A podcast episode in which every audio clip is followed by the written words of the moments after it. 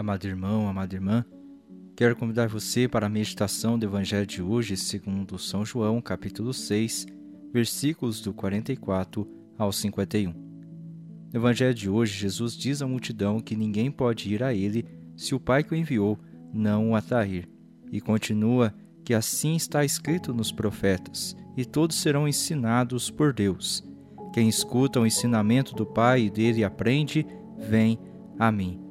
Em Jesus se cumpre tudo que Deus havia prometido e falado ao seu povo por meio das leis e dos profetas. E todo aquele que ouviu o que Deus falou por meio das Sagradas Escrituras vai a Jesus. Aqui novamente, o ir a Jesus equivale a crer. Portanto, quem crê no Filho é no Pai que crê, e aquele que vê o Filho e crê no seu testemunho, este vê o Pai. Jesus que vai dizer isso no versículo 46, que não que alguém tenha visto o Pai, só aquele que vem de junto de Deus viu o Pai. E também João, no capítulo 1, versículo 18, vai dizer-nos: A Deus ninguém jamais viu, o Filho unigênito que está no seio do Pai foi quem o revelou.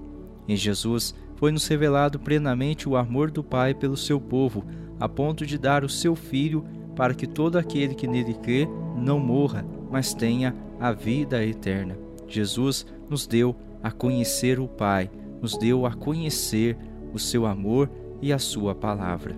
Jesus, neste evangelho de hoje, que vai dizer-nos duas vezes: Eu sou o pão da vida. A expressão eu sou, que no Antigo Testamento foi como Deus se revelou ao seu povo falando por meio dos profetas. Mas já não é um profeta que nos fala, mas o próprio Deus na pessoa do Filho que veio a nós para nos atrair a Ele e dar-nos vida.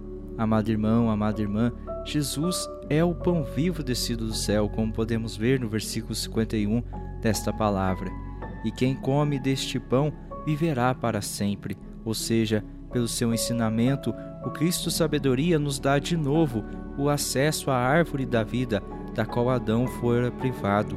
Agora nós não seremos mais expulsos do paraíso, pois Cristo, o novo Adão, nos deu novamente o acesso à árvore da vida. E o Senhor ainda continua: O pão que eu darei é a minha carne para a vida do mundo. Com a minha carne, Jesus está dizendo que é dada ou entregue como muitos manuscritos precisam, e essa construção gramatical concisa lembra também o que São Paulo escreve na sua primeira carta aos Coríntios, capítulo 11, versículo 24: Isso é meu corpo que é para vós, que faz alusão à paixão mas aqui o evangelista João substitui a palavra corpo por carne, que designava o homem em sua condição de fraqueza e mortalidade. E Jesus, revestindo a nossa humanidade, o Verbo de Deus assumiu todas as suas fraquezas, inclusive a morte, para que com a sua morte nós tivéssemos novamente a vida.